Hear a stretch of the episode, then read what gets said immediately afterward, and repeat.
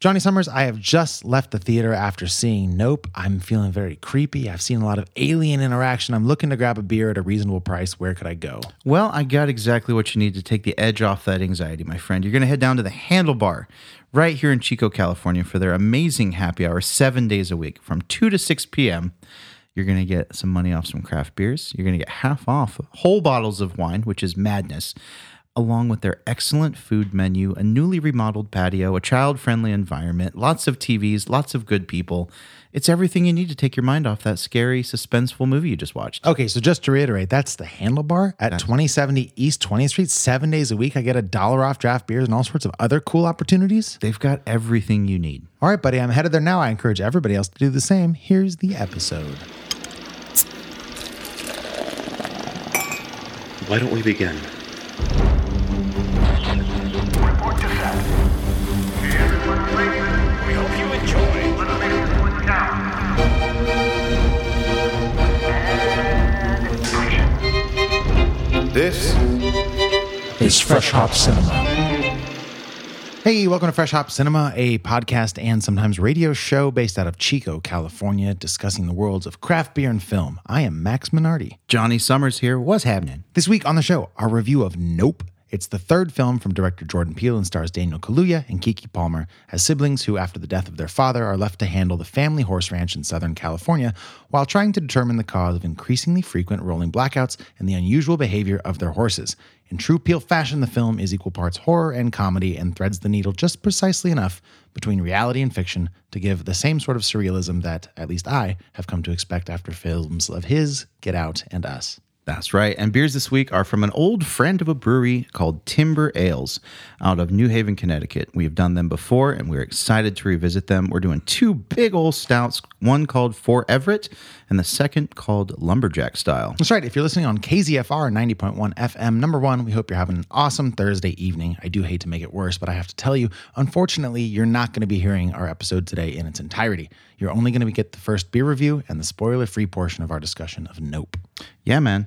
But if they want to hear the whole thing with spoilers for Nope, review of that second beer, Lumberjack Style, and the incomparable, ever exhilarating Hot and Bothered segment, where in this wide world would they go? Spotify, SoundCloud, Stitcher, Apple Podcasts, etc. Anywhere you can find podcasts, basically. New episodes release every Friday morning at 7 a.m. And if you like the show, please do feel free to leave us a five star rating or if you're feeling wordy, a review on Apple Podcasts and let us know you did. That's right. For all your social media needs, find the show on Instagram at fresh underscore hop underscore cinema, letterbox for film reviews, and untapped for beer reviews, all at fresh hop cinema, or our amazing website made by our own Max Minardi, Ayo. freshhopcinema.com. Patreon. It's important. It's the best website known to man, basically. Man and woman. Yes, to Dare I to say, an humankind animal. and animal. Dogs love us. We're big in the the Siamese cat demographic. Of course. If you don't know what Patreon is, it's where you can get even more of us in your ears for your entertainment pleasure.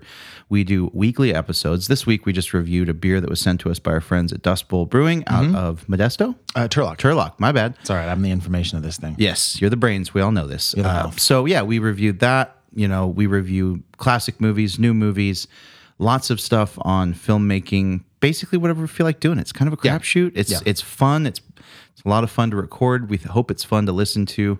Also, you're going to get first shot at any merch runs we do, as well as invites to the most exclusive and swanky parties that Chico has ever seen. Oh. That's my segue right there. Wait, what's the website for people that want to join? It was- patreon.com slash fresh hop cinema. Okay, into Patreon housekeeping. Couple things, and it was too easy a segue. We do have um our our first in a long time annual sort of bottle share event that is Sparklegasm. At this point, this if you listen to this episode the day it releases, Sparklegasm is tomorrow. See you tomorrow, guys. Yeah, and uh, the, the gist of Sparklegasm for those of you um, unfortunate enough to not be there is we're having a big bottle share, and it's so dang hot here in Chico that we just thought instead of doing like big old stouts like we've done in the past, or like we're gonna do on today's episode, we're just gonna drink craft seltzers. Johnny and I decided we're just going to get a bunch of different seltzers we've never had, provide them to our loyal Patreon family, and drink them and eat some food and be silly and catch up with each other because it's been a long time. That's it, man. I mean, so much of the whole reason we do all this is because we like drinking beer. We like talking about movies. Yeah. And we like drinking seltzer. I'll say it. I'll admit it. I, I'm there's fine no, I with feel it. like we need to get to a point where we're past the shame. of it. Like, Destigmatize I don't even like. I don't seltzer. even think I have to say like. I'll admit it. Like I'm just yeah. No, I like seltzer, dude. I was at minor tangent, but I popped by the Union because a friend's band was playing, and some old jerk of a man was sitting at the bar like talking about very like crude stuff like very sexual crude stuff about like a woman he was with next to that woman talking over her to this guy that was across the bar Oh, good. like really just like really irreverent, like disrespectful, horrible, whatever. Fine. Mm-hmm. And everybody around the bar is like, he's getting louder and louder, just being disgusting. I'm there for like 30 seconds. And then I order a white claw from the bartender, which is the first thing that this guy has g- broken his distraction with. He turns to me and goes, Did you say white claw? I said, Yeah, I said white claw. And then he like I looked him in the eye when I said it, and like he kind of backed down for some reason. Like, oh, okay. But he was like grumpy, like you gotta walk away to some kind of like queer, like there was a Yeah. look in his eyes, you know? he wanted to say And something. I was like, it's so good, dude. Yeah. What's your issue? I'm like, okay, you enjoy your third cup of whiskey and the fight you're gonna And your get in later fourth and cup of terrible misogyny. Life, you jerk of a man. honestly. The point is, I think we should just be able to say, like, yeah, White Claw's good. I dig it. Yeah. It's fine. And we're going to be doing a bunch that we've never had. Super stoked for Right. that. And hanging out with some new patrons, a lot of patrons. This is our first event. Totally. And if you're hearing this and you're like, good God, I want to be a part of this. Yeah. If you're hearing this on Friday. No, and dude. Oh, You join on Friday. that's a that's a loophole. I There's guess. loopholes in this.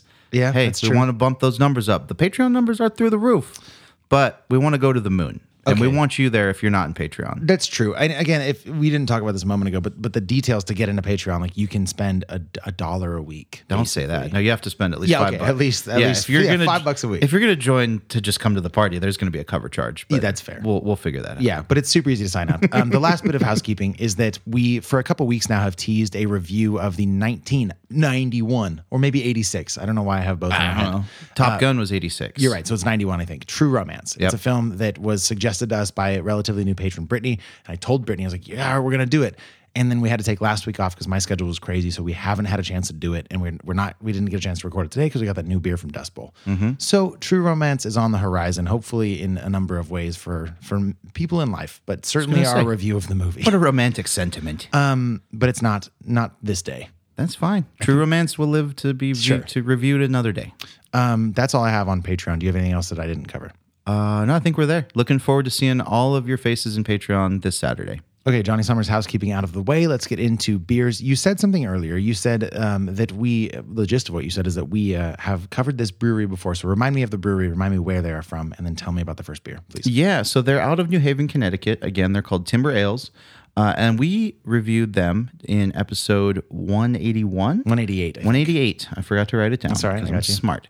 Uh, when we covered, um, I'm, thinking, of ending, things. And- Dark time. Yeah. that was that was September 2020. Yeah. I feel like we'd settled into the pandemic. We watched a movie about a guy committing suicide basically in real time. Uh huh. Great movie, Uh-huh. And we drank a beer called Chasing Shadows, which was surprisingly great. sticking with the dark themes, but also yes, a massively highly rated beer from from Timber Ales. It was a nine two from me and a nine from Max. So needless to say, we're really excited to get back into these beers. The first one, keeping with the theme of untimely loss, unfortunately, is a beer dedicated to the brewery dog Everett. Yeah, is that who we're assuming Everett was? Like a brewery sort of dog. gotta be. There's not a lot of info. um, brewery just says for our pup Everett. yeah, and I'm gonna harp on Timber Ales a little bit because we couldn't find a website, which feels insane. Like, Right? ma- e, saying that out loud, I'm like, maybe we did something wrong, but we both looked, didn't see a website. We found like an Instagram and of course an Untapped profile, and nothing specifically about this lovely pup who is Yeah. painted in in indulgent, loving, almost watercolor on this Mm-hmm. can. Um, but I don't know. Aside from saying the beer is called For Everett, um, and what you just said, like I just think it's about a dog that passed away, Yeah. which is very sad. Yeah, write your own story, I guess. But uh, I'd love to hear the whole story. Maybe we'll email them and see if we can get to the bottom of it because we're both animal lovers. I'd love to know. All that being said, love a beer dedicated to a lost pet. That's a great reason to name a beer something. For Everett is a 12% imperial stout brewed to celebrate our pup Everett, like I said. This imperial stout has been conditioned on vanilla beans, coffee, and roasted peanuts before being canned for your enjoyment. We hope you have a can alongside your pup. That's sweet. Yeah. Uh, I just tried it. And not only was the sentiment you just uh, said sweet, the beer is also quite sweet, my friend. And it might be too sweet for you. I'm not sure yet. But there's definitely a lot of roastiness, a lot of nuttiness, and quite a bit of vanilla. We've had this out of our little fridge for um, maybe 10 minutes. So it's still pretty chilly. It's not quite warmed up to ideal stout drinking temperature, I don't think. But even as cold as it is, there's a ton of flavor coming through. What are you are you enjoying what you're getting? Mm-hmm. a lot. It's so smooth. All these things are blending together like this velvet caress for my mouth. Love that turn. of phrase. Man, it is. It's so smooth. I like it at this temperature because it's not fridge temp, but it's not so Room temp. so yeah, we usually I like them at room temp, but You- do I- you really? I Room do. temperature? I do. Like if I'm gonna drink a stout, I'll get it out of the fridge like an hour before I drink it. But this is a nice level. This is probably 55 to 60 degrees. It's I like would a guess. standard fridge. Standard fridge. you, I have my fridge set at home to like 38. Four- a 38 that Yeah. low. Okay. But yeah, between 38 and like 42 is standard. cool. Like you want to keep things that need to like that aren't pasteurized to under 42 degrees. Okay. Um, kombucha, for example, has to stay under 42 in order to not spoil.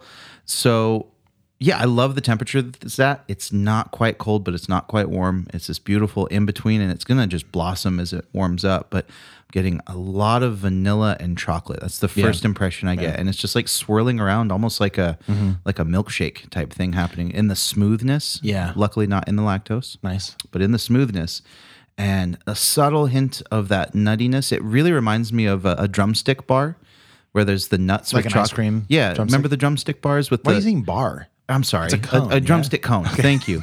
Uh, what do you I don't eat? ever eat them anymore because I makes can't. sense, yeah. But the drumstick. Yeah. So it's got the, the chocolate and the nuts on the outside and vanilla on the inside. It the flavor profile is really reminding me of that.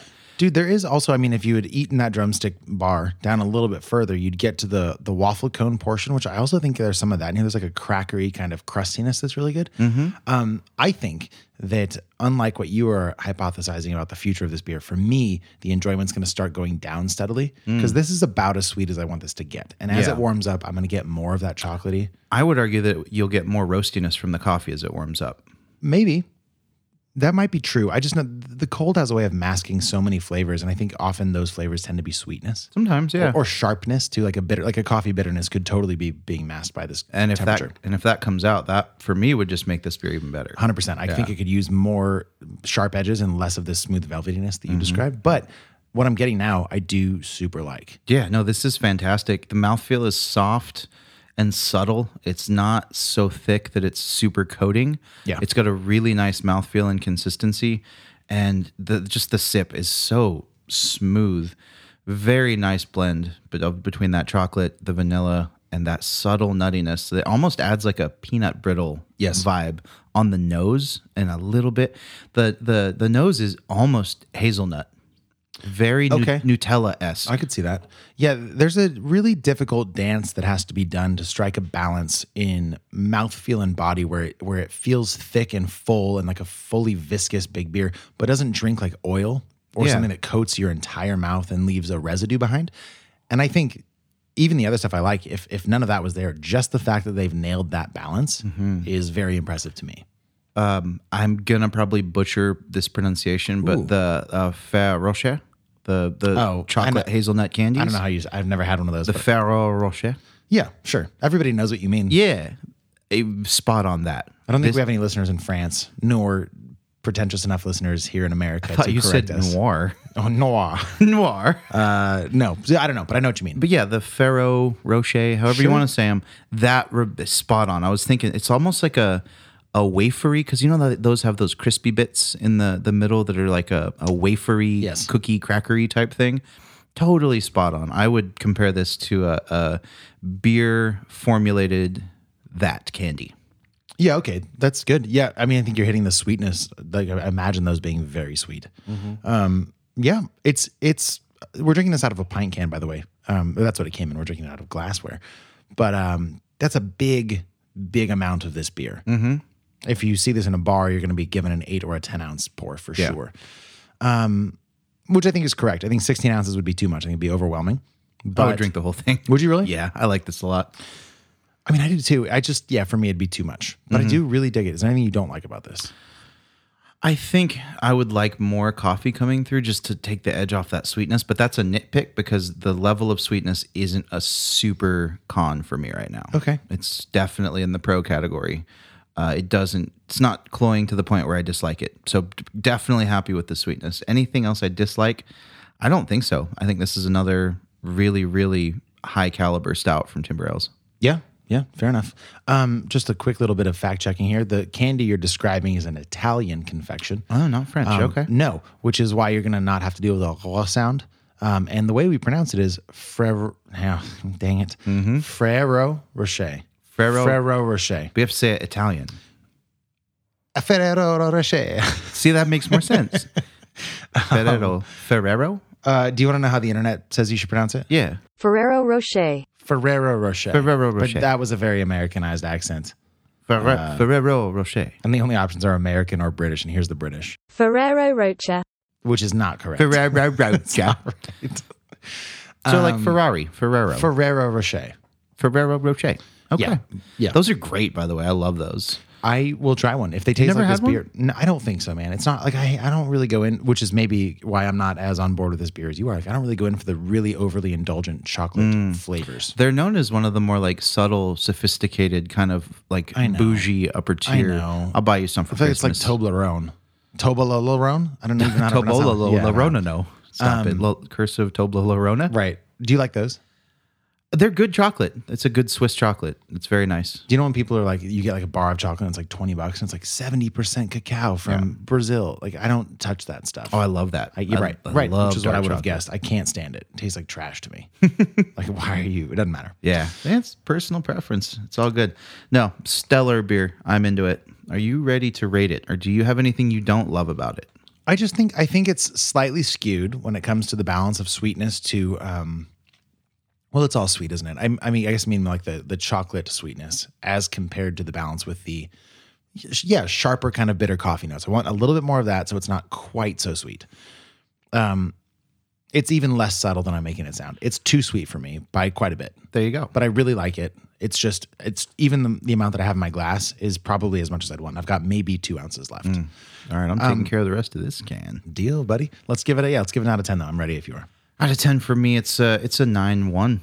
This is very good, Like I'm shockingly impressed by how good their stouts are. Yeah, I mean we're that's two for two at this point for you. Yeah. um, and for me as well because for me it's an eight. It's still really really good. Just too sweet for me. I- I like you said earlier, the one that we did Chasing Darkness um, a year and a half ago was a was a nine because it just crossed that threshold a little bit more into I think a more of a balanced drinking experience, and this feels a little bit tilted one way. It makes sense. I hope there's no lactose in it. They'd tell you. I hope. Yeah, um, but okay. You got anything else on Four Everett? No, let's put it to bed and uh, wake it up later with lumberjack style. Okay, once again, you're listening to Fresh Hop Cinema, possibly on a Thursday evening on KZFR 90.1 FM. If you get a chance to try For Everett or any other beers from Timber Ales, we want to know what you think, so please don't hesitate to reach out. And while you're at it, take a picture of yourself drinking it or whatever beer you're drinking right now and tag us on your Instagram at fresh underscore hop underscore cinema. You should already be following us. If you're not, go do it. Please. You can also email us at fhccast at gmail.com. Or if you're enjoying the show, leave a rating and review on Apple Podcasts. Up next is a trailer for Jordan Peele's third movie, Nope. But don't worry, there's no spoilers in this segment, so stick around. What if I told you that today you'll leave here different? Pops. Pops! I'm talking to you. Bro, what you see? Something above the clouds. That's big. How big? Big. You think whatever killed Pops is out there? Right here, you are going to witness an absolute spectacle. So, what happens next? You ready? Mm hmm. Are you ready?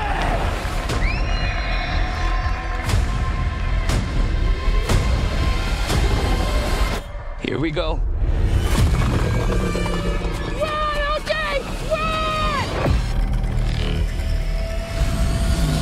No, no, no, no, no, no, no, no.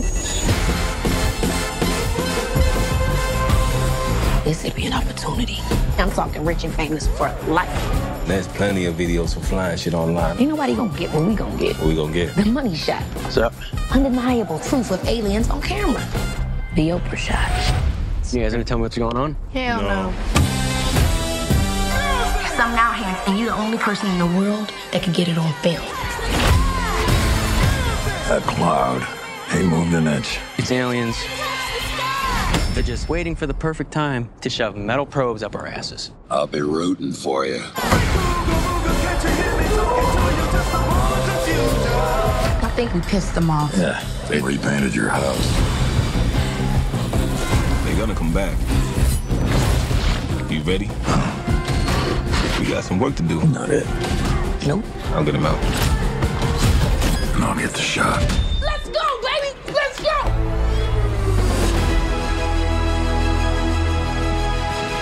I need you to tell me, what did you see in that cloud? Well, it's not what you think. They took him. They took him all. I gotta get out this house. I'm trying to save you. My brother is out there. I don't think they took you. If you don't look at it, Look, don't look, don't look. This dream you're chasing. Where you end up at the top of the mountain. It's the one you never wake up from.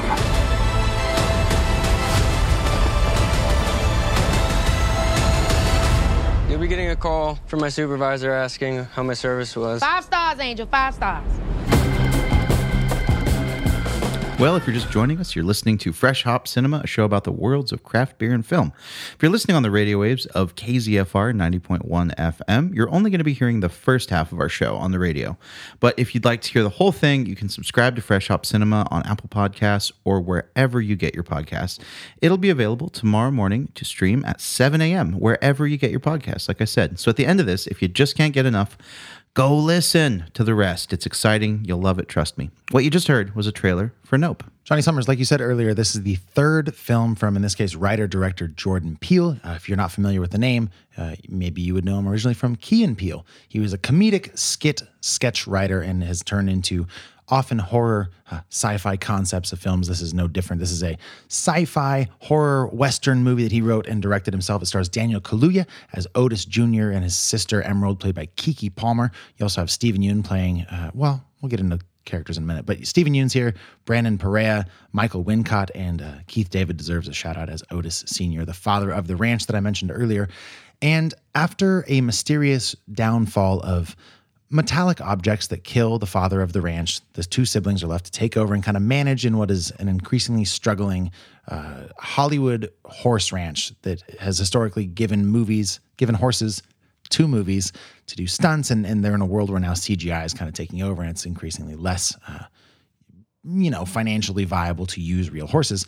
Um, and as these things are happening with their financial lives, they also encounter what seems to be something extraterrestrial floating around in the near atmosphere, uh, kind of messing with everything in their lives, and they need to get to the bottom of this. It uh, came to theaters, by the way, July 22nd, 2022. It runs two hours and 11 minutes, and I want to give a quick shout out to the cinematography here by Hoyt Van Hoytema, who is probably most famous for working with Christopher Nolan quite a bit on like Tenet. He's going to be on Oppenheimer. He also worked on Dunkirk and things of that nature. It's a it's a very cinematic driven movie. So It's- he's pretty good, is what you're yeah, saying. it was shot on IMAX cameras. I didn't. I wish I would have seen it in IMAX. I didn't have a chance to. Uh, where did you see this movie, Johnny? Uh, just here in, in Chico at the Tinseltown you see in it a in XD? regular. Okay, sure. Yeah, just a regular film. Um, another movie we've had a couple of these recently that you and I have been very excited about, looking forward to. You, I know, were very stoked on Get Out. Most people were. It was a fairly accessible movie thematically. Um, Jordan Peele seems to have gotten more into the realm of themes and a little bit less spoon feedy, especially when it came to us. And I would argue this movie as well. Um, what do you think of us? I can't remember what you said. Uh, I was kind of middle of the road on us. Okay. Yeah, Did it have anything to do with that lack of thematic clarity potentially? a little bit. Yeah. Okay. Where'd you come down on Nope? So nope, I you know obviously you, you go in with the the preconceived things you have in your mind about the first two films. Love Get Out was less stoked on Nope. So very excited for this, hoping for a lot, seeing what he could do with his third film. Um I really thought that this movie was kind of I don't want to say it's not a return. It was a simplification for him. It felt like it really took a step back in a good way where it wasn't just steeped in obvious metaphor. Okay. Where the the the culmination of that metaphor isn't so obvious. For me it was it was a way more direct science fiction horror film, which I really enjoyed. I loved that he kind of took the genre and made it his own, but didn't overcomplicate it. Like this movie was simple in a lot of ways, but in a lot of really good ways. I love a lot of like almost every shot was just I mean it's a feast for the eyes. Yeah, yeah. This movie was absolutely amazing to look at. The colors, the scenery, the cinematography was top notch. It was great. So uh, you know, and and there was just enough of plot and and misdirection and suspense and scary stuff. It was very engaging, very gripping. It was a really fun movie to see in a crowded theater. Um, it was it felt out of character for Peel though. In what my, way? In my opinion, that it was not uh, rife with like on the nose metaphors. Like if you look at a movie like Get Out, Okay. that movie's full of very direct metaphor. Sure. And you kind of are left to interpret that in your own mind. And a lot of it's a very direct conclusion that you're, Yeah, that you're you're like, meant "Th- to this get is to." what he's saying. It's Exactly. obvious. Yeah. So it's almost like over the course of his three films, he's constantly the knob for metaphor and spoon feeding started at 10 Mm-hmm. and it's gone down every film. And this one, it's at like a three. Okay, are you saying that there are less obvious metaphors here, or there is Yes. a lack of metaphor in there's general? less obvious metaphors. and I, I've, I've read one review. I hate reading reviews about movies before we do it, but that there is a lot of metaphor buried just under the surface that you can peel back, pun Heyo. intended, and, and get to to that. And I interpret this movie fairly literally, Sure. and absorbed it as a pure sci-fi horror film and I liked it for what it was. It took me a couple hours to figure out what Jordan Peele just did to my brain and I Yeah. love that. Love that. That's the mystery I want where I'm like what just How did you what just- just happened yeah. to me? And you know, Daniel Kaluuya is amazing in this movie. I thought he was so beautiful in his understated acting. Mm. You know, he was clearly carrying the the brand of the strong silent type, which has been an, an archetype in every western ever. Ever? Yeah. So I love that that archetype was injected into this film. Uh, I thought his interactions with Kiki Palmer at times were, you know, infuriating because she is such a unique, over the top personality. She's so vivacious and not, you know, I, she's such a unique character in this movie. I thought that the the love they shared was was indicated in such subtle and caring ways that only like a real brother and sister would really understand. So their connection felt more like than just acting. It was really well written, and I loved the the interactions between them. Uh, and then you have some of the more tertiary characters coming in and out. There's a cinematographer at one point. There's a an IT guy from a Fry's that I loved. yeah. By the way, if you're listening, like in in the future, Fry's went out of business in 2021. It's like a Best Buy kind of. and if you're listening in the Mm, There's still a past- Fry's. No, there's not. There's not a Fry's in Sacramento. February anymore? 2021. Wow. Uh, and if you're listening in the past, it's like Circuit City. Okay, yeah. It's kind of. I think that covers everything. Or if you're listening now, Sure. There's no Circuit City still. nobody can listen in the past. Uh, it's just you know. All right, fine. uh, so I loved, I loved Kaluuya in this. I loved Kiki Palmer. Um, I thought it was really well written. There was a lot of care in every aspect of this movie, from the the clothes, it was wardrobe is the fancy word I'm looking for. Sure. From the wardrobe to the color palettes to the contrast. Like I said, feast for the eyes, uh, feast for the mind. Well written, well acted. Uh, I think I'm a big fan of this movie. Sweet dude. I, I think you're hitting on something that I really enjoy about a lot of his stuff, which is that you can basically watch this movie and take it as a fun sci-fi alien movie. But unlike Get Out, which you, which Get Out, even if you don't read into the themes of like all the stuff with race and everything that movie's about, you can just watch it as a thriller and it works. But here, if you want to dive into some of the stuff about like exploitation and representation and like fame culture like that's all there but you don't Mm-hmm. have to do it you don't have to ingest that to understand or appreciate the movie rather Yeah, Th- those metaphors don't make or break the movie. no well i would argue they do make it i think so i did a lot of thinking about i saw this yesterday maybe the day before Two days ago. yeah um and i think the more and I, this sticks this is true with get out it's true with us and it's true with nope the more you think about the this movie and the more you think about the themes that he presents the richer the experience is and i've got a lot of stuff i'll probably talk about when we get into spoilers Hmm. I but- would love it. I want you to go deep. yeah, I think Daniel Kaluuya is great here. The cinematography is amazing.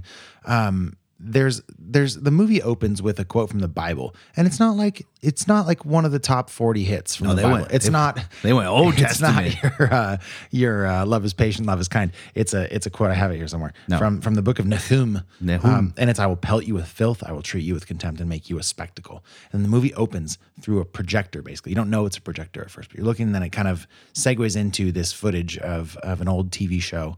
Uh, like a sitcom sort of thing, where like the gist of it is like a monkey is like a chimpanzee is part of the family, and that goes horribly, horribly wrong. The chimpanzee ostensibly murders everybody it's a sure sign that nothing in this movie is going to go great for the people in it. And I love that kind of setup because it puts you on edge. It's like a crazy one-two punch. It's like this is not okay. That and then what happens with the dad of the ranch is that he dies immediately. It's like monkey freak out, dad dying. It's like not a happy movie. It's spooky. It puts you on edge. Yeah. I think the first half of this movie when you, he kind of Peel takes the less is more approach. Like you don't see too much of what's in the sky. Like you don't really know what's going on. I think is the strength of this movie for the most part though the thematic loops that get tied up by the end also work really well. But my initial reaction to this movie was a little bit dumbfounded because I felt like I knew what it was doing the first half, and then it pretty dramatically changes, not in tone or anything, but in in the way that it begins to explore the themes that it's laid out in the first half, um, which I found only rewarding after quite a bit of um, steeping That's fair. but I thought it was great. Um, I, I also loved Us, by the way.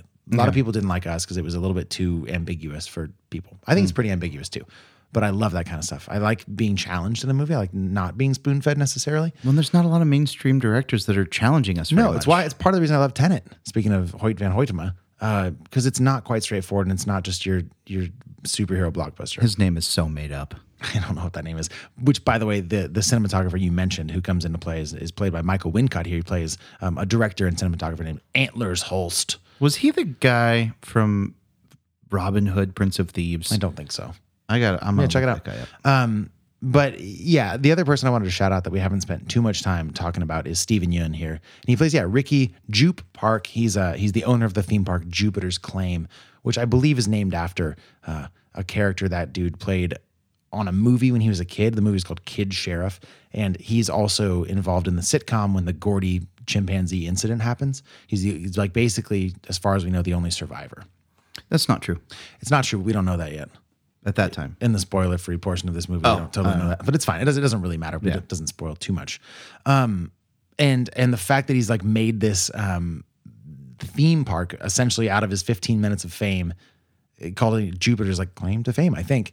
Um, and then the way that gets brought into the extraterrestrial aspect of this movie, I think speaks so intensely to like what Jordan Peele's trying to get at with our desire as like a, a modern culture to like be famous or, or like milk every little bit of you know popularity out of a moment um, and it's a it's a through line throughout this entire film that i think comes into play and is often the destruction of m- many people certainly many people's aspirations if not their their lives a lot of people that are only striving for that. Yeah, Totally, man. Um, so I think, yeah, I mean, we could, we're going to talk more about this, but I think we're probably getting close for our radio listeners. Um, That's fair. so do you have anything else you want to add about Note before we rate it? Uh, sitting with this movie for as much time as possible before coming to a final conclusion is very important. Yeah. I really honestly didn't know how I felt about this movie in a communicable way until maybe 15, 20 minutes ago. Oh, when I- uh, we started talking about it? Yeah. No, it requires a lot of, of, of rumination, man. Yeah. This movie, it's a lot and it, it doesn't feel like a lot when you watch it. And Mm-hmm. that's part of why I felt cold on it at first because it felt oversim- Straightforward, oh, yeah. straightforward Mm-hmm. oversimplified, where you had the ambiguity, ambiguity of us and it's just it was a lot so sit with it Yeah. don't make an immediate conclusion just meditate on this movie for a day or two and then tell people how you feel i have to go back and tell people at work don't listen to what i said this morning Oh, yeah. yeah because they're like how's the movie how's the movie Yeah. uh, it just- i don't know i was like man it was fine One of the other things I really love about certain films that don't spoon feed you is that they make for the best movies to talk to people about. Like I love a movie when you can leave the theater with a friend or two, or even meet up with people later that have seen it and be like, "Hey, what did you think of the ways?" And then you guys can bounce ideas off of each other. Um, I think at their best, movies can let people do that and start a podcast and start a podcast. Exactly. Okay, let's give it an out of ten. Johnny Summers, nope. What you got? i'm gonna give it a I think it's an 8.7. 8.7. For me, it's a 9. It's going to be one of my favorite movies of the year, I'm pretty sure. And we can talk about more uh, why that is the case in a minute. But for now, once again, you've been listening to Fresh Hop Cinema, of course. Maybe you're listening on KZFR 90.1 FM. Nope is probably in a theater near you. If you see it and you have thoughts of your own, you can reach us on Instagram, of course, at fresh underscore hop underscore cinema, or you can send us an email to fhccast at gmail.com. And to our radio listeners, thanks for tuning in. We appreciate you. We'll catch you next week and every Thursday at 5:30 p.m. on KZFR 90.1 FM. As a reminder, if you want to hear the rest of today's chat, which includes spoilers for Nope, a review of that second beer, Hot and Bothered, and much much more, head over to your favorite podcast app and subscribe to this here show, Fresh Hop Cinema. The rest of this episode will be available tomorrow morning at 7 a.m. And to those of you already listening on your favorite podcast app, we'll be right back. Danger zone. Danger zone. Danger zone. Danger zone. Danger zone. Welcome to the Danger Zone, part of the now exclusively just the podcast. By the way, if there's any radio listeners that finally made the transition, you came onto a podcast platform, never done it before in your life, had to download the podcast app from the cloud on your iPhone, even though it was already there. Welcome. this is the part of the podcast where we talk about spoilers for the movie of the week. We're talking about Nope. So if you haven't seen it, go ahead and see it and then come on back and finish the discussion because we're going to spoil the living daylights out of this movie to some extent. Absolutely. And I feel you have way more ready than I do. I have more stuff that I want to talk about, not necessarily just to spoil plot points, but thematic stuff that uh, has become more clear to me having marinated with the movie for a little bit. Lead the way on this magical movie journey. All right. Well, so I guess I guess where I want to start, like like Jordan Peele movies are so dense with themes that I almost it's like watching a Darren Aronofsky film. When I came out of Mother, I was like, all right, well, like what are the themes? Like what is he trying to say for one? And if nothing specific, though, I think that movie was. What are the themes that run through the entire thing? And and the big ones here, I think the first one at least is exploitation. Like we get hammered over the head with the idea that like this horse ranch was was the first jockey who who's ever filmed in motion picture and, and that person never had a name and they invent in this movie it was Alistair um, Haywood Th- in real life that jockey's name is unknown Oh, We- wow. we don't know that we do know the name of that director uh, who I thought I wrote down but maybe I did not I swear I did I He's don't know why I would. super famous, right? Well, yeah, his name was uh, Edward Moybridge, and he spelled it in a very weird way E A D W E A R D. Weird is in the name. Um, anyways, that was in like the 1870s. It was like the first recorded, basically, movie. Um, and it was like a bunch of short pictures that they cropped together to make a moving picture. It was like 20 pictures or something like that. Uh, I think it was like 12. Oh, wow. But yeah. Um, but I could be wrong. There's differing accounts, slash, I don't remember right. I remember seeing 12 or so in the movie, I think. Um, Yeah, maybe. But who knows if that was, you know, historically accurate. Totally. Um, so, anyways, it, it establishes this theme of of like product over people, which is a huge thing in like capitalism and in, in movie making. It's all about sort of getting the shot and like what you have to, and that comes getting the shot as a theme comes up quite a bit in this movie too. Um, but I just feel like the way they start off by by really hammering us over the head with this is what's important to these two main characters is such a driving point for their character motivations like they put themselves in a lot of danger to I mean, arguably they're saying like we're trying to save the ranch, which is probably true, but also like we're gonna make a name for ourselves and like regain the name that was lost to our fictional ancestor. Um, this keeps coming up. Like you have the moment where the director Antlers Holst, they get the shot finally. Like they get the shot of this UFO alien creature, and instead of being satisfied, he's like, "Oh, the light! It's almost golden hour." And then he goes and dies. He gets sucked up into its mouth, and he just Yeah. dies. And same with like the TMZ biker, you know, that shows up last minute in his like reflective helmet and he gets in a crazy biking accident and is like talking to Daniel Kaluuya's character. He's like, Where's your phone? Like, aren't you filming this? Yeah, As how he's are like you- dying, like, "Could you film me? Yeah. It's like, dude, you need help. Like, you need to get some medical attention. And instead of that, he's just like, No, you gotta like Take a picture at take least. a picture of me. Yeah. And It's Yeah. just crazy. And it, like that's the whole through line of this entire thing is like spectacle. People love spectacle, which comes back to the intro from the Bible verse, which again I will read for you. I will pelt you with filth, I will treat you with contempt, and make you a spectacle.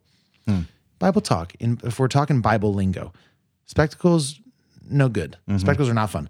They're meant to like strip people of dignity and like ju- just for the sake of others' entertainment. It's also worth noting that like in biblical history, spectacles like even the people that see them don't always do great. Like like Sodom and Gomorrah was a spectacle in in the traditional Bible sense of the word, and those people all dead. The Gordy incident with the chimpanzee, that's a spectacle Yeah. everybody does really badly in that. Like the fact that Jordan Peele opens the movie with being like, I will make you a spectacle. And how that ties into our culture's obsession with making spectacle. We have to have, we gotta show something so cool. And like, look, here's something I can see. Like, we're gonna exploit anybody we can to get this. Yeah, getting the Oprah and shot. we'll put yeah, get the Oprah shot. We'll put ourselves in danger. It doesn't matter. We're gonna have this really cool moment.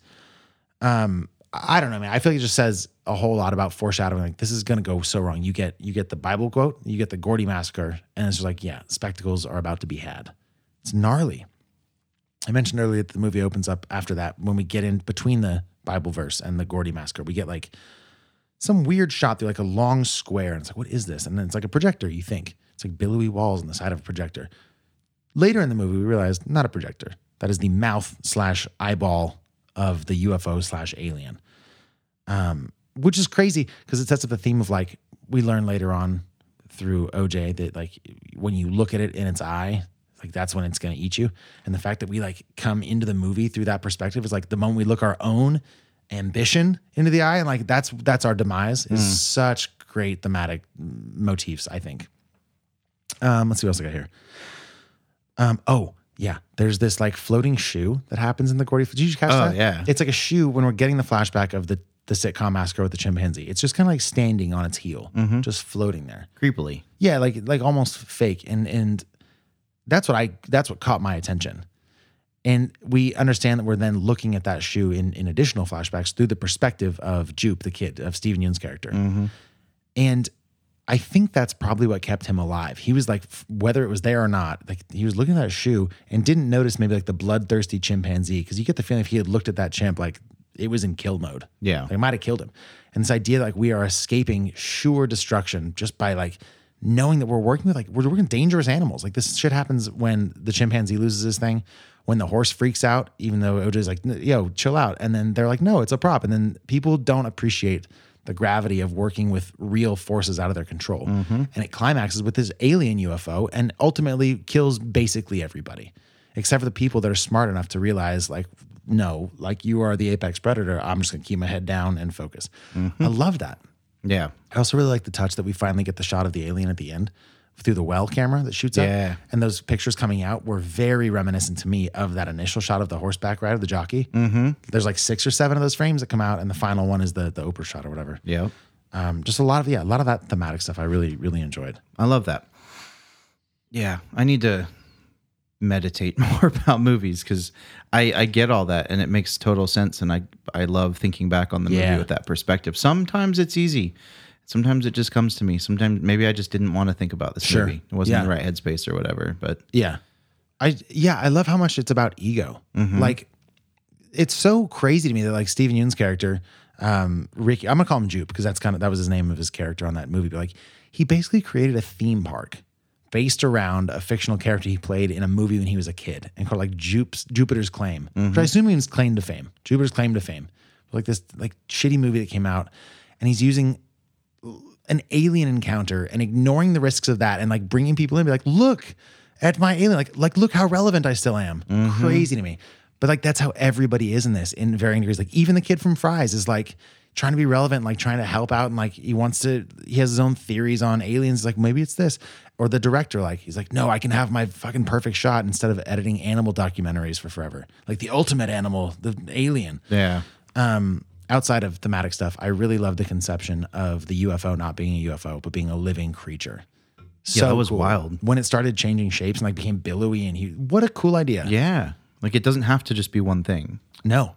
Yeah. And I was hoping Jordan Peele didn't just make a saucer with aliens. in it. Totally. Like Yeah. he's yeah, he's better than that, obviously. And Yeah. he proved it. Like his execution of that was Yeah. surprising at the end. Like, whoa, that Yeah. alien was remarkable looking. Yeah, which is totally like, you, of course, we're not going to have it right. Like, they're not going to be humanoid, probably, if they're out there, which they probably are. Yeah. And all those shots of people getting sucked up into it. Um, Yeah, dude. Those were from from the unsettling. interior. when they're Yeah. getting like smushed and, and digested. I guess. Mm-hmm. I guess where, where I'm caught up on, I'm looking for some thematic links between like, because we're also like only black owned horse farm ranch in like Hollywood. Like, why why did the alien choose that ranch? Like, why why are we getting that part? Why Yeah. did it not choose a different ranch? Like, it, maybe there's something there, but I don't know what that is yet. And also like why did it decide that one horse wasn't enough anymore and it was going to go for a ton of people. Yeah. Maybe it's just like, you know, taking over more territory. I don't know. I don't understand alien minds. Well, it kind of the behavior became a little bit more clear when Daniel Kaluuya's character figured out that it was an animal and it was territorial. I think it figured he figured that out right after it sucked up like all of the, you know, the the what do you call those people? C- customers? I Yeah, the guess? the attendees. yeah of the, yeah, theme park. the patrons of the theme Yeah, park. but Yeah, It, it ate all those people first. Yeah. So like, I don't know that he noticed it and then it changed. Right. It changed and then he noticed. Yeah, exactly. Um, but then the behavior of the the thing in the sky kind of makes more sense because at the at, right after that happened, and you kind of figured that out. It essentially peed on their house, like it, it delivered waste. yeah. So it's like that's a predator marking its territory. Dude, but it wasn't even like it wasn't just purely excreting it. 'Cause Yeah. In the past, it had gotten rid of like non-organic materials, like Yeah. metal, like keys and coins. It dropped like bones and blood. Like that was Yeah. Mm-hmm. not just peeing. It was like I, gue- I mean, it was marking its territory, but it was like more aggressive than just peeing. I guess. Uh, yeah, Very intense. yeah, super intense. Want to watch this movie again, big time. Mm-hmm. Wouldn't mind seeing it in an XD theater. Yeah. I would. I want to see it in IMAX. That'd be cool. IMAX. I've been learning a lot about it today. The the aspect ratio is the big one for me. Like an IMAX movie theater, no one's gonna care about this because they can't see. But like this is a normal theater, yeah, something like this, like a, Yeah, like, like a almost rectangle. two to one. IMAX is more like this. Okay, which is I expanded it upwards for anybody that can't see, for everybody that Mm-hmm. so can't see. becoming more square than rectangular. yeah, not to square, obviously, but like it's just huge, and and I could just picture like the Western shots in this movie just looking so grandiose on an IMAX screen, And Yeah. on a true IMAX screen. There's people that kind of li- Limax is what they call it, um, and there's like a bigger screen. It's not a bigger screen; it's a different screen. It's a different projector. It's a whole different system, it's shot on different film. Yeah, different film. Yep, so, or, or different digital elements, however they do it. But Is the one in Sacramento a Limax or an IMAX? No, it's an IMAX. There's a, well, there's a couple. Um, I believe there's two re- proper IMAX theaters in Sacramento. There's one in Reno. There's a bunch in Southern California. There's like zero in Alabama, probably. Don't know why I thought of Alabama. It just seems like a place they wouldn't have it. Fair. But I don't know. They might in like larger. I bet you they got one like in larger. Mobile. No, probably not Mobile, but somewhere Name another city in Alabama. Montgomery. There you go. I don't think it's there either. Okay. Um, anyways, that's I think kind of the most of the notes that I wanted to hit. I just like some of that dense thematic stuff. Um, do you have anything you want to spoil in this? I mean, I think we kind of spoiled everything there is to spoil. the final alien battle we haven't really not an alien battle, but we Yeah, haven't really it talked was- about that final standoff, like Yeah. the brother and sister. And kinda it wasn't coming even a together. battle. I, I will say the one thing I thought outstanding in this movie that there wasn't one firearm. Nobody, no dumb Okay. person Sure. thought it'd be a good idea Yeah. to like wield a gun against. that this true? Thing. Not one firearm. Think about Okay. it. I am thinking about it. You n- are you, okay? I It could have hit- sworn there was like one moment where, dude, I think there is. I think there is. I think it's when it's raining outside. It's right before the house gets bloodied, and uh, the kid from Fry's comes inside and grabs a gun. I'm Grabs almost, a knife. Oh, it's a knife. It's a kitchen knife. Oh, Um, you're right. Okay, cool. Good. Yeah. yeah, it struck me about three quarters of the way through where I'm like, Mm-hmm.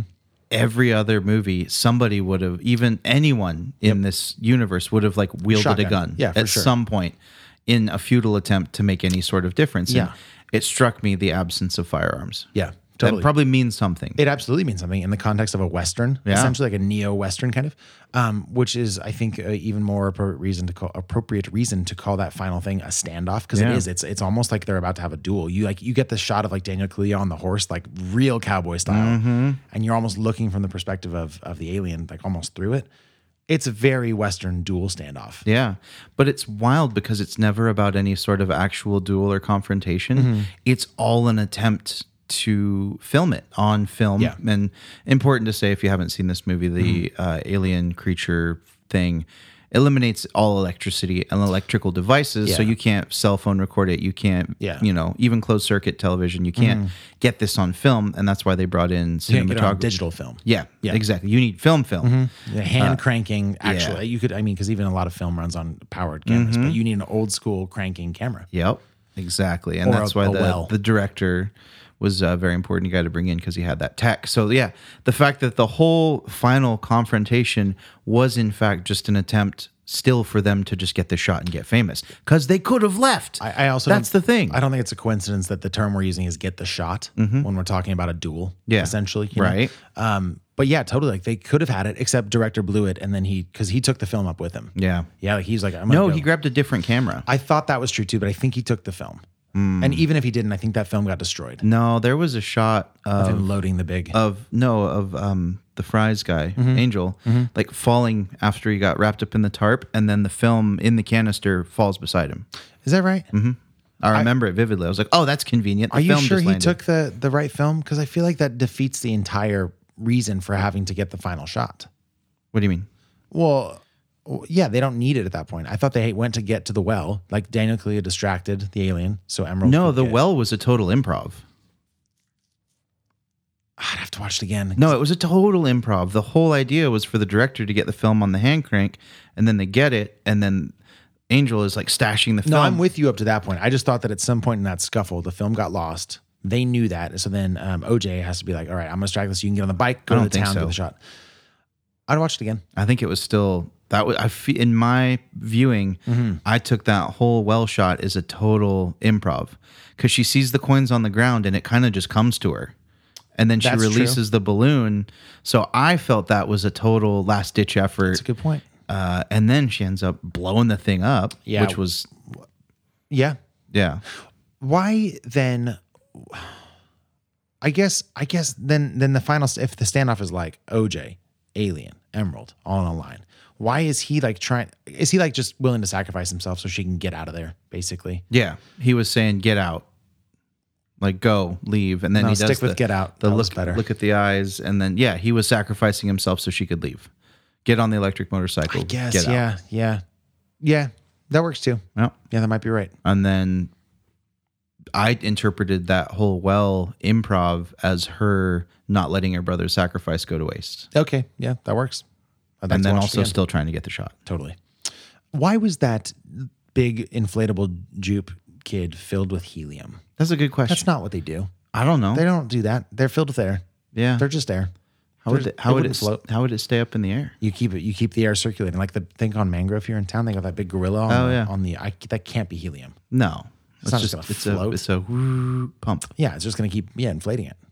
So I call it little BS there, but fine, it worked. We'll allow it. yeah, um, that's all I have on this. I think That's the one thing that wasn't practical in this It- movie. it's not that it wasn't. You know, the practicals. I don't think what you meant. the Realistic. yeah, I don't care. They're just that's not the rules of the world. Like I, I can Yeah. accept the rest of the rules, but like who's That's got fair. that much helium? Yeah. you know, unless it's like sealed, then, Yeah. then you have to refill like every how how long does a balloon stay inflated? Like a day or two. yeah, and then it starts coming down. I don't think so. I don't think so, Jordan Peel, sir. honestly. Uh, one thing I will say before we wrap this movie up and get on to our second beer, uh, I really enjoyed how much I was worried about the trailers ruining ruining this for me and how little they actually ruined. Yeah, yeah, that's what Uh, I said. Yeah. Did you say that earlier? You said no, no, no. You said weeks ago. You're like, I'm pissed off. that I Yeah. saw that. I said, I think Jordan Peele's a smart enough director that he wouldn't put that out there. Yeah. and you were like, I don't know. I said, we'll see. I'm very glad you were right. Yeah, me too. Because I was very worried about that and it did not. Yeah, I. w- Me too. For yeah, for a lot of reasons. Yeah. Like the the the scene we have of the fist bump under the table. Yeah, yeah. But it, in the trailer, Looks like an alien. It looked like an alien hand trying to grab you through a window. Totally. And, and it was just so subversive. I loved that. I didn't like, or not that I didn't like. I didn't. I don't understand why we brought back Jupe's childhood co-star after being mangled and deformed by the chimp. Why she was even there that day? He was probably paying her to be there. No, why? No, Sideshow man, like bring her no, in. because he didn't even he didn't like show her off or anything like a like a like a PT Barnum he uh, situation. announced her to everyone and pointed at her, and we all know who she is, just but like she, everyone like, she in the wasn't audience. like in did. a, she wasn't like she was covered and like it It's because wasn't she had her obvious. lips ripped off. I know, dude. But like if he was putting it on a display, it would have been on display. Like I don't get why she was there for this. Probably the only way she agreed to it is she had to keep her face covered up. I don't know, man. Might be the only work she could get. Is that really what you think? uh, what else is the explanation? Do you think she was just visiting?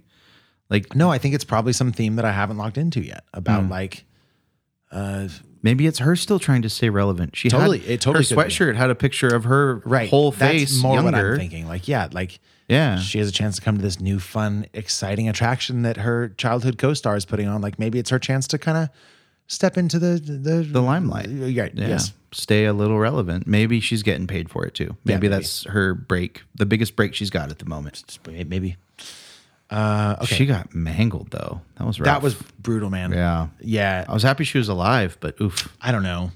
She didn't seem great. I guess it's nice to be alive. Mm. I'd rather have no lips and be alive than Yeah, me too. You know, Man, yeah. Oh man, there's a great scene where Steven Yeun's talking about. It's crazy to me that he has like a hidden vault just about the Gordy incident. yeah, And it, like, you know how traumatic that would be as a kid? Not to mention, it's already a pretty traumatic life being a kid actor. I think like, Yeah. your parents having to run you through all that shit. But like to see everybody you've been working with murdered and almost possibly get murdered yourself. Yeah. And then see that monkey get murdered, chimpanzee. I'm not sure if there's a difference. I think There there is. is. See that chimpanzee get murdered. So much trauma there that I'm sure he's just never dealt with and instead turned it into a theme park. And then when he tells them about the story, um, OJ and Emerald, he's just like laughing about it. Like, they made an SNL skit about it. It's crazy. You guys got to look it up. Just Yeah. the mental disassociation you have to have to be able to do Dude. that. Dude's got problems. yeah. Talk about not dealing with your PTSD. Also, like, how are you about to like when stuff's clearly going wrong? He's putting on the final. Um, I can't remember the name of the attraction, but Yeah, I can't the either. aliens. Yeah. and like they're coming down early. He's so focused on putting on a show, a spectacle. that He's like, this is all fine. They're just coming down a little early. They're ready, Anybody so in are their we. right mind is like, I'm getting the fuck out of here. It's gonna go so bad, so Yep. fast, and it does. Yeah. Don't play the game, do a shot every time they say the name of the movie in this movie. Or spectacle. Don't They, space, spectacle. they say Yeah. spectacle quite a bit. Anytime at home, I'll, I'll do that. If any somebody Yeah. says the name of the movie in the movie, Oh, you have- me too. You have to do a shot. I actually don't do it when I'm by myself, but I like that as a concept. yeah, it's it'd be sad if you did it alone. I think. Yeah, but I do think there's like what's we don't have to talk about this now, but we could like what's what would be a terrible one? Like 'cause you'd just be taking shots left and right. This one says it a few times, but not a ton. Yeah. You know, it'd be terrible. It'd be Harry Potter. Oh You'd yeah. be done. yeah. You would just slither into bed in Yeah. ten minutes. You'd be drunk. Right? Or oh man, There's probably a lot. maybe X Men. Yeah, maybe we should rule out proper nouns because like they're just gonna be said all the time. You know, Maybe. like John Wick. You can't do that. Yeah. everybody says John Wick. No kidding. It'd have to be something more like, uh, more yeah, way more specialized. Remember the Titans.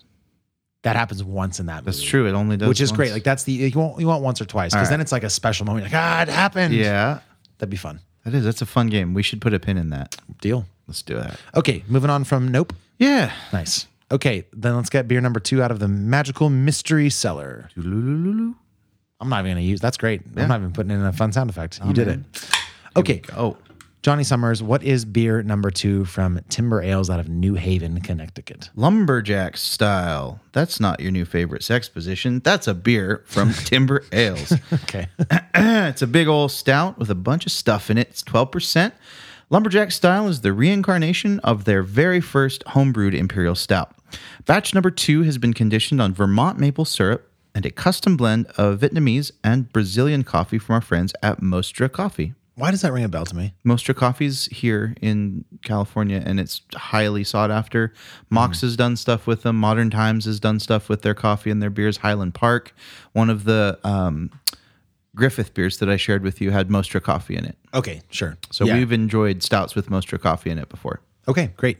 Um, this thing pours jet black. It looks. Um, I I feel like there's a cliche now with imperial stouts that people just say it looks like motor oil, and I'd like to be the pioneers that change that and come up with new phrases. But unfortunately, I don't have that vernacular at my tongue tip at the moment. So this Yeah. looks like motor oil with a very thin ring of a light brown head. Roofing tar. That's a good one. Yeah. totally. Yeah, Yeah. yeah. You're looking like there's a tax collector about to come around. You brew up the old tar and feathers. That's right. Yours was better. I'm so sorry. um, it looks great. I haven't smelled it yet because I've been talking because I noticed you've been smelling it. But what are you picking up on this? The nose is really gentle. There's not a lot happening. I think this might be too cold to have a really robust nose. I on got it. maple on the nose a little bit there. tiny bit of maple. I also dipped uh, the tips of my mustache in it accidentally because my cup's a little bit full. saving that flavor. Yeah, there's maple on it. There's a roastiness that I'm getting, and you have now tasted it, and you made a slurping sound that is going to be great for anybody that accidentally uh, clicked on this when they were looking for ASMR. But what did uh, what do you think of the taste? obviously maple is the star here. Way more coffee than the first one, which is fantastic. Great, yeah. Immediately more roasty, way more robust coffee flavor. A lot less chocolate. It's chocolate still there, but it's definitely second to the coffee and maybe maple being like third fiddle. Oh, here. that far down. We're just Yeah. talking. We're not. We're out of bluegrass. We're in like an orchestra. yeah, There's not third. There's not third strings in bluegrass. Perhaps there are. there are. You ever seen a bluegrass band with three fiddles? That's too many fiddles. too. yeah, we went from Max. playing third fiddle to to, to third chair. Where the hell did that expression come from? Because I've heard that my whole life. playing second fiddle. Is it second fiddle? Yeah, yeah. You play second fiddle to Uh, Fuck somebody. that! I who's added better. one. Well, the expression is Second fiddle. That makes sense. Of course, yeah. In in band, I assume in orchestra as well, uh, your parts are divvied up by essentially difficulty or showman showmaniness, showmanshipiness. So like first, flashiness. first fiddle's the shit. that's where you're at. Yeah, you get like all the solos, and you get like the most, um, you know, uh, flashy parts. You're the fiddly diddly rock star. so if you're playing second fiddle, you, you know, which is still great. Like up to sometimes I, I played third trumpet at one point. Whoa. Th- then I played first trumpet. I worked my way up those ranks. that but, a kid? you know, you can play you know, Natural born fucking winner over here, totally bud. man. Uh, but second fiddle, yes, is is from Okay. from that. That's good to know. I, I, I'm m- more smart. Yeah, yeah, more smarter. So you're saying maple is, is not front and center. It it is front and center, but maybe not the most aggressive or shiny part of this beer. No, I think the c- I get more coffee than maple right now at this temperature. That might change when it warms up, but definitely heavy on the co- on the coffee with like subtle chocolatey notes. With like, I get the Oh, I get the maple in the nose and a little bit on like on the back of my palate and on like on the exhale. that's a lot, dude. Mm-hmm. That beer's more than the first one. Oh, yeah. in everything but ABV because I think you said that this one's They're both 12 as well. twelves, yeah. Um, twenty four total. Wow, I'm gonna be mostly alcohol by the time this is done. This is a lot. It's overwhelming. This is an overwhelming drinking experience. And I don't know if it's if this would have been different had I tried it first, but after that first beer, especially, this is uh, incredibly overwhelming. It's a good word. Uh, overwhelming in what way? Too many tastes, too many smells. Everything's turned up to eleven. Uh, Yeah. not nearly as subtle or no, like uh, there's not as much nuance here. Everything is. It seems like there's the it's so stupid. There's this, you remember Smallville? I know that it exists. I never watched it. It's a show about Clark Kent before he was like fully fledged Superman. There's a thing that happens in one episode where he like gets hit too hard or something like with a kryptonite bat or something, and he his hearing gets all messed up, and he's everything because he has super hearing. He's Superman. Mm-hmm. Everything is loud all the time. He's in like his dad's like you just need to have exposure. His dad's a muggle, and he gets like puts him in his workshop, turns on the lathe and the sk- I don't care and the skill saw, and it turns on everything. And, and Clark Kent's like, ah, it's too much noise. And then finally, his senses kick in. He like is able to pinpoint all the f- all the, the flavors of sound.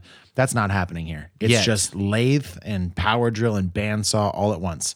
This so is this is like a bad episode of Smallville. there's no such thing. Number one, Really? they were You're s- probably all bad. I don't remember. I've never watched an episode. I remember feeling that it was like a teenage drama.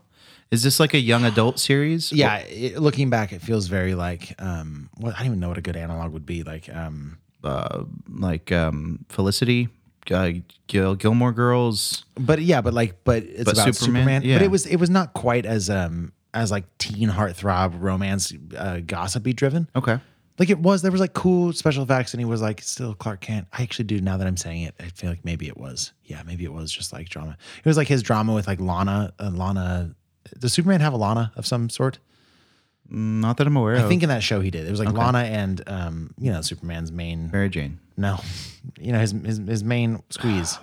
You know, Oh, Lois Lane. Lois Lane. Thank you. Yeah. Good God. Um, and there was like Alana who was somebody, and like I remember her being like a blonde girl, and Lois Lane was uh, uh, Kristen Kruig, I think was her name. okay. And yeah, they were like thirty-five year olds playing, you know, eighteen-year-olds or something. One of those things. Yeah. That always like uh, Ten Things I Hate About You. Yeah. Right. But also one of the best fucking rom coms ever. it's very good. that movie's so that's good. that's Heath Ledger and Yeah. uh, Julia Stiles. yeah. And um, Great movie. George Joseph Gordon Levitt. Oh yeah, I forget he's in that. Yeah, he was such a baby. Have you seen Brick? Have we talked about this? Yes and no. No, yeah, no and yes. Okay, got it. That's going on your list. Okay. Because Brick is the film debut from director Ryan Johnson, who did Knives Out and is going to be doing Knives Out too, Okay. of course, um, starring Joseph Gordon-Levitt. I remember you really liked It's it. a neo-noir sort of crime thriller Oh, okay. set in a high school. Oh, where Joseph sick. Gordon-Levitt plays a kid who is clearly like n- not living in reality with all of us, except he is because shit gets dicey Hmm. and grimy. It's so good, dude. It's one of the most inventive. It came out in 2008. One of the most inventive twists on a genre I've ever seen. It seems so good. Seems like an easy broken promise for me to yeah, I'll fulfill. stick. I'll put it on the list. Do it. Okay. All right. So lumberjack style, drink it. y- You'll talk about Smallville. I think that's the conclusion Yeah, that can be made. I've only here. had one sip. I'm gonna go back for another, but I will say off the cuff, I'm I'm not super enthralled with this. I think it's it's more mm, I was gonna say more bark than bite, but that's not even what I'm trying to say. It's uh, It's way less nuanced than the first beer. yeah, I really liked the the gentle kind of graceful approach that the first beer had with its Yeah. ingredients and their combination and the way it affected my palate. This one is is got way more teeth. This one is not nearly as as smooth and soft and and enjoyable of a drinking experience. I don't know how much of that is is the aggressiveness of the coffee or the fact that there's just a lot going on. yeah. For me, it's it's the sweetness, and I'm I'm gonna actually go back in this for a second drink here. And I'm sorry I didn't do it while you were speaking there. I was actually adding brick to our letterbox list. Johnny's future broken promises, which by the way is also a bonus series on Patreon, where Johnny reviews movies that I say he really needs to watch, and then he doesn't for a long time, and then he finally does. It's very gratifying. So uh, I think there's only been like two that have actually gone back. And No, I think we've done three. Can you name any of them? I'll tell you one. I know Den of Thieves you did. Oh yeah, it was good. Um, I'm sure there's more, maybe. Right? No, that one was the Color Out of Space. Or Uh, oh the- yeah, yeah, Yeah, that, was, one. good. There's maybe others. The boys. No. That no. But that would have been a contender had it Yeah. not been a show. Yep. Um Inside Lewin Davis is one you gotta do soon. There's a lot of good movies on this list, man. All right. Okay, I'm gonna take another drink now finally. Do it. My main problem with this beer right now is the complete dichotomy of sweet and roasty and tang, like sharp It's coffee, Tang for sure. tangy coffee. Yeah. and the fact it's like if you got a really good espresso drink and just put way too much cane sugar in it. I was just thinking that if you drank it and then right at the bottom was unstirred raw Yeah. sh- cane sugar. Yeah, Yeah, man. I you know, I'm happy with two out of three for this brewery. This is 100%. this is not a great beer, if you ask me. it's just not balanced enough to be outstanding. It's still better than a lot of stouts that I've had. Agreed. But gotta judge it fairly, like every other beer we ever do on this show. It's better than a lot of bad stouts I've had. I wouldn't say it's better than many good ones. Mm-hmm. Yeah. I think it's below average, Yeah. um, but a solid swing. Sadly, most maybe it's a bunt when you were going for a home run. Yep. Exactly. It, it played it safe. Uh, whereas the beer that we covered earlier on our we already said it on this episode, but that that beer from Dust Bowl, Yeah. uh, I think was going for a bunt, mm-hmm. and boy did they nail it. They Yeah. got they got almost a second, and then had to pickle and go back to Beer first. is the canned version of a sack bunt. What's a sack bunt? That's when you uh, advance a runner and plan on getting thrown out at first. You're sacrificing Oh, your out cool. just to make the game progress. Yeah, you're- and help yeah. your team. Wow, Yeah, because you can bunt for an hit, a hit, or you can sack bunt. sac of course sacrifice Sacrifice bunt. makes sense because Yeah. I was here and I don't know what I, I thought you hit it with Sack your- a bunt? your crotch like you bat it with Sack a bunt. sack a boom okay we're done with this beer I think so let's give it an out of ten shall we Yeah. Uh, shockingly low. It's a it's a f- four point eight for me. and it's a four for me that's all I have on lumberjack style from Timber Ales do you have anything else Love everything else we've had. yeah Still and- keep them on your radar. totally Uh, all beers this week were available at SNS Produce. Thanks again for getting some great beers in, Andy. Appreciate you. uh, how much was the first and the second beer They were both around eight ninety nine. great price for the first one little high for the second one Agreed. okay let's go to hot and bothered shall we Let's do it.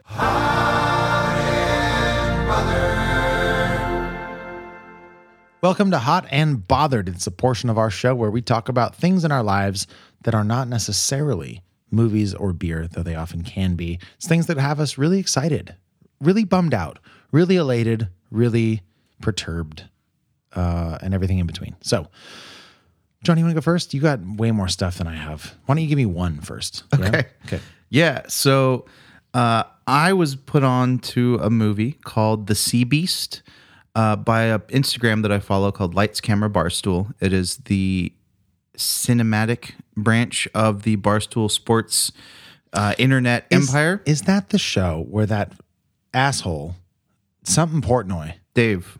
he go- goes around and, like talks shit about restaurants? No, He does though, right? no, he does one bite pizza reviews.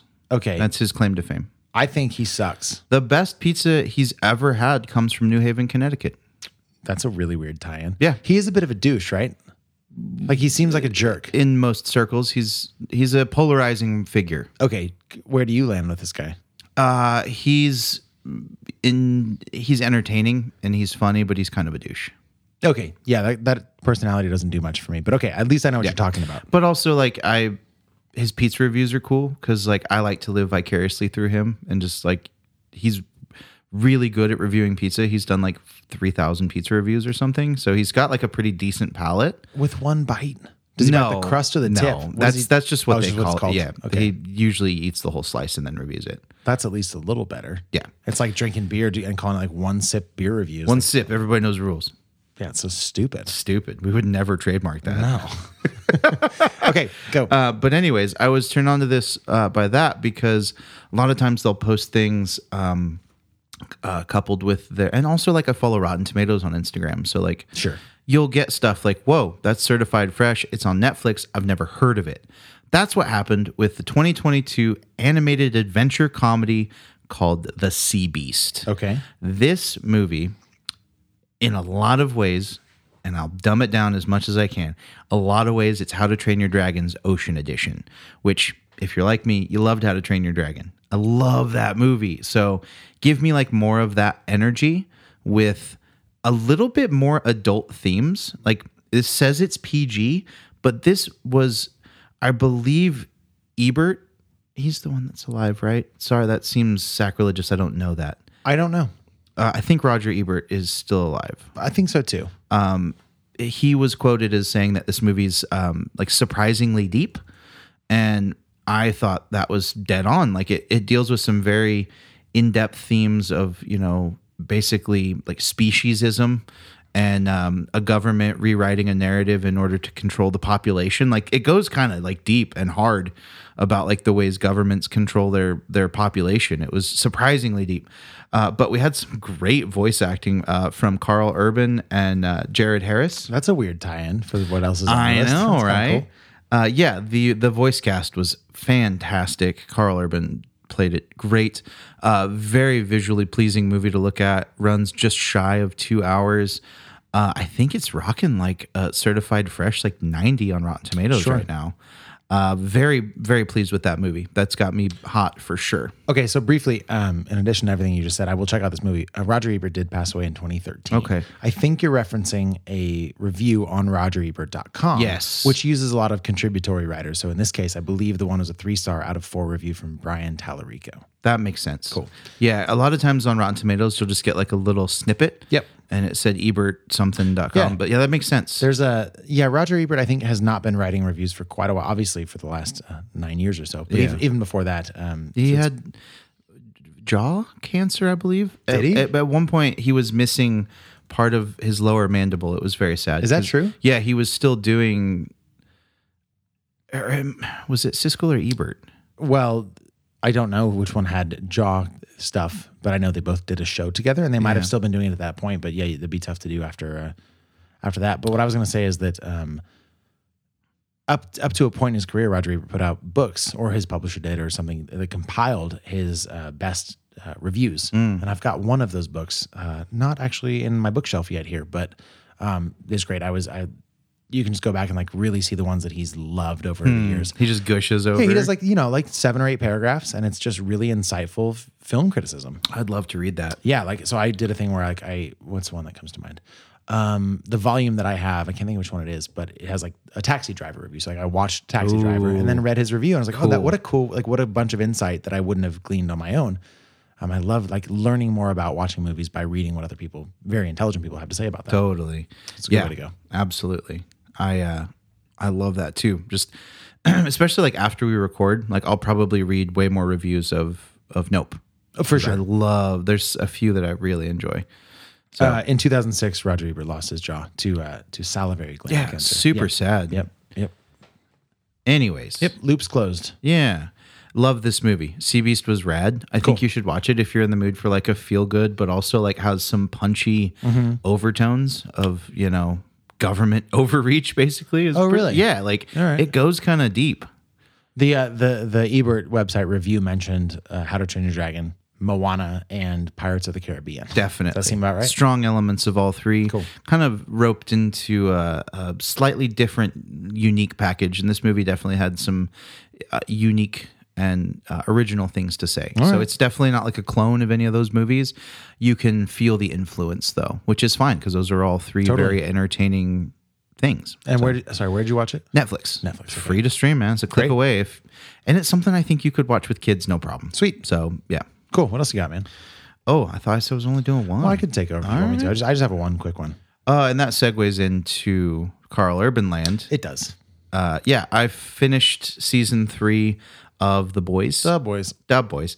Uh, you were encouraging me strongly to not give up on it. Uh, Well, because very briefly, your history on The Boys was that you liked season one, you got lost in season two because I think you felt it became too um, drama focused and like political, not not even political in the Too much traditional soap sense. opera. Yeah, soap opera is the term you used. And I said I don't remember season two that well, but season three has kicked off uh, almost like it's ramped up a little bit, not in the soap opera department, but in like the kind of stuff that you would typically enjoy, like the over the top, like gruesome silliness Heads exploding. shit and like that. and other stuff that I thought was pretty worthwhile. Well, I finished it as well, but you finished it, which surprises me. oh, yeah. No, we watched that within four days of starting season three. Okay. We hammered it out. Season three was fantastic. Pretty good. Can't wait for season four. Yeah, they're really just yeah, they're keeping it going. Yeah. And with, I mean, if the writing stays this good, I agree. I, there was a major lull in season two. But even after the episode I gave up on, I went back to it. The episode after that, it Yeah. started a rise and it Yeah. trended better. And that trend didn't stop going upward all of season three. Here's what's crazy to me is that you will give up on a show like The Boys after one bad episode, but you'll watch something like Outer Range. No, it was- for the entire time, and you'll be like, every episode's bad, but I have to finish. Like, what is that? Why do you do that? What is it? Is it your mood? a lot of it is uh, my queue of content as far as television shows. If I don't have anything else, Mm. I'll stay way too committed. Like if anything else would have been even on my radar for a television show, would have never finished Outer Range. Okay, you know, a lot of people think Outer Range is pretty good. I know. I'm gonna watch it. Yeah? Oh. and I'm really hoping that I love it. I would love your take on Yeah, it. I'll check it out. I'm super interested. And also, for as shit as I thought season one was, super stoked for season two. All right, fair. So- Because you liked the last episode. Yeah. yeah. and it made me reflect a lot on all the other episodes. So it's it's it's a wild show, man. I I would love if you. Hmm. Was hear- that Kevin Costner? Or am I tripping? You're tripping. Okay. it Who am I was thinking uh, of? Brolin. It was Josh Brolin. Oh, another Macho Man. Yeah. but I'm thinking I'm thinking of like Tombstone. You're Not thinking of Tombstone, Yellowstone. yeah. Yeah. Okay. So, Uh, anyways, great. finished The Boys season three. Cannot recommend enough. Super stoked for season four. Glad I went back to it. Great recommendation slash encouragement. Thank you, Max. You're welcome. Um, very briefly, I there in here in Chico there is a new tap room, not for a new brewery, but Farmers just opened up. Farmers Brewing out of Princeton just opened up their tap room here in Chico uh, today. Uh, we're recording this on uh, on a Wednesday, so a couple days ago by the time you hear it. And I popped in and I had a beer of theirs called Tree Shaker, which was like a hazy, almost sour beer made with like peaches and cinnamon and um, I think some vanilla. I'm not quite sure. I'm just going off what I tasted, but it was like seven point seven percent or something like that, which I didn't know. Drank like six, and I had a couple tacos. It was super great. They're doing a great job for having only been open a few days. I'm sure they had a soft open and kind of got their legs under them, but it's a great space. It's over in Marion Park if you aren't familiar. Um, and I'm really excited for what they might be doing in the future. Excellent. So that was my day today. Did you eat? The tacos. Okay. the tacos. Yes. Sorry, I was That's reading. okay. I got it. Uh, the tacos were pretty good. They were like a, a shredded beef, kind of pretty mellow, like like very.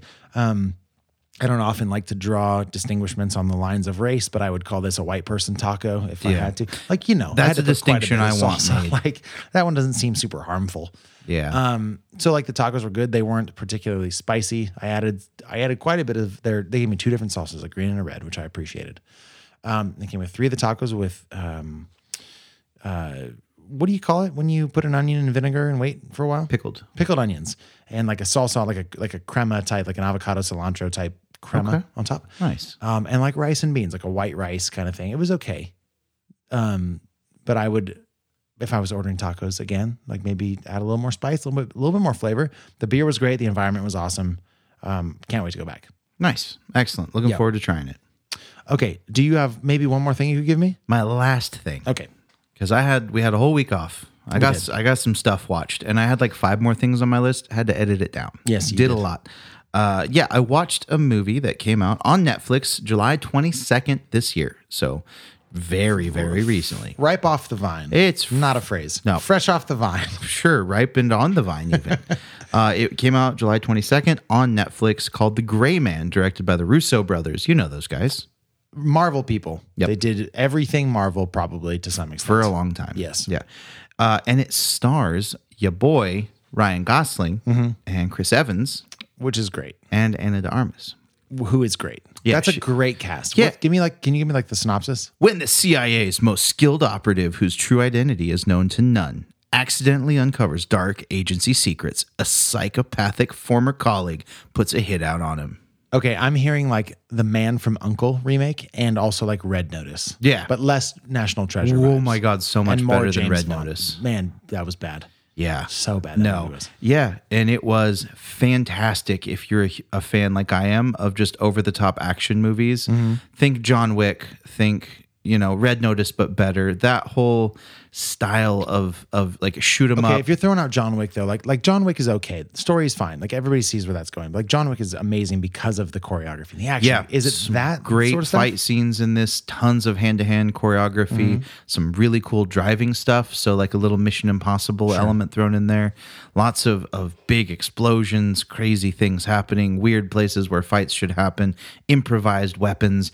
At Okay, one point, cool. Anna de Armas is fighting a guy with uh, an electrical cord. That makes sense. So that got pretty wild. Yeah, cool. Uh, lots, lots of of improv fights and uh, a ton of good writing. I was very Yeah. pleased with the script. It kind of it, it was thrillery in that it took a ton of twists and turns and Mm-hmm. uh, a lot of blackmail. Who's got one up on the other one? Yeah. And it was all tied together together in this nice action packed bow by a fantastic performance from Ryan Gosling. so I will just throw in my two cents. Ryan Gosling, I think, is is a phenomenal actor in general. I think Drive is one of my favorite movies. He's, He doesn't get much chance to be fun in that movie, but he's very serious. He can be a very dramatically heavy hitting actor. Oh, he simmers. He's also incredibly funny. And Yeah. If, if you're wondering, if you're like Ryan Gosling's not funny, he's the guy from the Notebook. A, you need to watch more stuff. And I will point you first to Shane Black's film, The Nice Guys, with him and uh, Russell Crowe Right? is is I think like in my top ten funniest movies ever. It's a great subversion of like the neo noir crime thriller. It's so good. It's so good. It's so good. Ryan Gosling is so so funny, and like anytime he tries to, he's like that. So is Chris Evans, and so is Chris Hemsworth. A lot of people Mm-hmm. named Chris, as it turns out. But um, what I would have said is that weird Ryan Johnson callback too. But in Knives Out, you get you get some great interactions between Chris Evans and Anna De Armas, and they play off each other. Mm-hmm. Oh, That's great. right. She was in And that. I would have said, don't mess with that. But if you had to bring in a third actor, yeah, Ryan Gosling might be the move because he's super charismatic, hot as balls, Mm-hmm. like a great dramatic force, also, and super, like, it's just great. dude, and he bulked up for this. Yeah. like he is fit. Also, I son. think they shot this while he was filming uh, for Barbie. his hair was pretty blonde. Yeah, which is, if you don't know, like a movie coming out starring uh, Margot Robbie as Barbie. I don't know what that's going to be. I don't even know who's directing it, but um, It's gonna be Mm-hmm. weird. it's going to be great and so weird. Yeah. Yeah. yeah. So I think you should watch The Gray Man. It was super entertaining, so engaging, and um, a small part from uh, John, not John Malkovich, uh, Billy Bob Thornton. That's weird to me. That seems like it throws a wrench in the It Uh, In fits. the game. Okay, it fits. Cool. He's like the older guy that like got him into the CIA out of prison. Got who into the CIA? uh, Gosling's character. Because the whole concept is Gosling's in prison. This is the first five minutes of the Okay, movie, not sure, spoiling anything. Gosling's in prison for like 30 years. Uh, and Billy Bob Thornton is like the grizzled senior CIA. he's like, you do this one job for us. We'll no, cut down he's your like, you work sentence." for me, you get to stay on the right side of the bars, basically. And he's like, how long do I have to work for you? He's like, well, as long as it takes. pretty much. Am I, is that too? Is that the wrong tone? Is it? Is it not like as long as it takes? Is it more like until I say so, kid? Well, pretty much indefinitely. Okay. Yeah. Sure. Like it's it's not like one more job. It's like you owe me. Yeah, it's like, now we own you. Okay. Man, that reminds me of something. I can't think of it right now. I blame that. That's fine. Beer. uh, but yeah, I cannot. I would say that one. They're both right up your alley. Honestly, I think Okay, you would really great. enjoy both of these movies. Uh, so if you're looking for quick streamable Netflix content, I think those two are both a win. Yeah, I mean, I was gonna suggest Gray Man for the show, but we have our plate pretty full for the next week, so Yeah. uh, we didn't. But uh, fair enough. Do you want to give that a rating? Ooh, the Gray Man. It was like a seven five. It's pretty good. Yeah, I would Okay. give easily. Just pops in the mind, hundred percent, Do you seven wanna- five. Do you want to give Sea Beast a rating? Ooh, that was good. I really liked it. Um, seven nine. Okay, great. Good to know. I will Almost watch an them eight. in, in that order. Yeah. Yeah. Okay. Do you have anything else this week, Johnny Summers? Are you feeling good? I am very excited for Sparklegasm. I just did all Yeah. the shopping for yeah, it today. Right, right, right. Super excited, and that's that's the last I'm going to say about it. I'm not spoiling anything of what I bought. Sure. I'm very excited. I haven't had a party like this in a long time. Can can you and I now on the fly rhyming points for you and I? Um, Stop. Sorry. sorry. Um, come up with a punishment if we see someone drinking beer. No, You're saying no punishment? No. Okay. Boom, we just had a break, and Johnny said we're gonna kick them out of the party. That's what just happened in the edits. Okay. Um, fine, that's fine. Uh, do you have anything else in this week then? I do have an idea, and I want to bounce it off you to see if it sounds fun on the for the party. Okay. And I want to. We're doing it on the show. It's going to be fun. We're doing it now, yeah. I've seen on on TikTok and the internet and places where young people see things where you do mystery tall cans where you put a bunch of tall cans in brown paper bags and Okay. then just put them on a table Okay. and everybody has to grab one and you drink what you grab. Okay, this is my impression of you. No. Nope. No, No. you're not into it. No. I don't care. Yeah. what if let's- they're all seltzers? No, I love it. Let's All do right. it, dude. I'm a, We're I'm gonna a do- yes man. Let's we're gonna do, do, it. grab bag seltzers. Uh, I'm gonna give away a prize to the person that brings the grossest or weirdest Okay. seltzer. Like if someone brings like a chicken, fried chicken and cayenne pepper seltzer. dude i'm i'm seriously concerned about one that i bought which is the uh the warhead seltzer like it's gonna be Yeah. too it's gonna be gross It's gonna be real sour. but i can't wait um we should also give out prizes for people if we do that brown bag thing where people guess either the flavor or the brand or whatever like no, it's Oh. not drinking it in anonymity. It's the the the oh yeah you pick just- a okay. pick a seltzer at random. Oh, that's fun. But I was thinking maybe we mix in like a four loco seltzer in there. ooh does four loco make a seltzer Yeah, no it doesn't Yep. did you get any oh my lord okay maybe you did maybe you didn't I don't know. Okay. Um, next week on the show, we're talking potentially two movies. Number one, Where the Crawdads Sing. Number two, Vengeance. You're gonna see both. I am going to see both, and there's a chance that if I see them early enough, I might tell you, Johnny, like they're both amazing. You've got to see them both. And if there's no good movies coming out after next week, Sure, we okay. might spread it out. Okay. We'll see. Um, do you have any idea what we're doing for beers? No clue. Okay. Well, I will say for our Patreon listeners, next week we will be putting out our bonus episode on True Romance. We are finally going to get to that Again. I'm going to watch it again. I think it deserves a rewatch. It's a weird movie. Man, you should have said something. We could have just bought it on Voodoo. That's true. Oh well. Oh well, I'm happy it was like two disappointed. dollars. Yeah. it's whatever. Um, okay, then for now, thank you, of course, to our people on Patreon. We appreciate it. The show wouldn't be what it is without the support of Bailey Minardi. Big shout out to the Handlebar, who has, which has, who or which. It's a corporation, but it's also a family. So, who has one of the best happy hours here in Chico? Uh, listen to the commercial at the top if you need the information again. My name is Max Minardi. I'm Johnny Summers. Thanks for listening. Be sure and drink some seltzers with your friends, like I'm gonna do this weekend. Watch some stuff that makes you happy, like Gray Man or Sea Beast, and most importantly, be good to each other. See you next week. Report to set.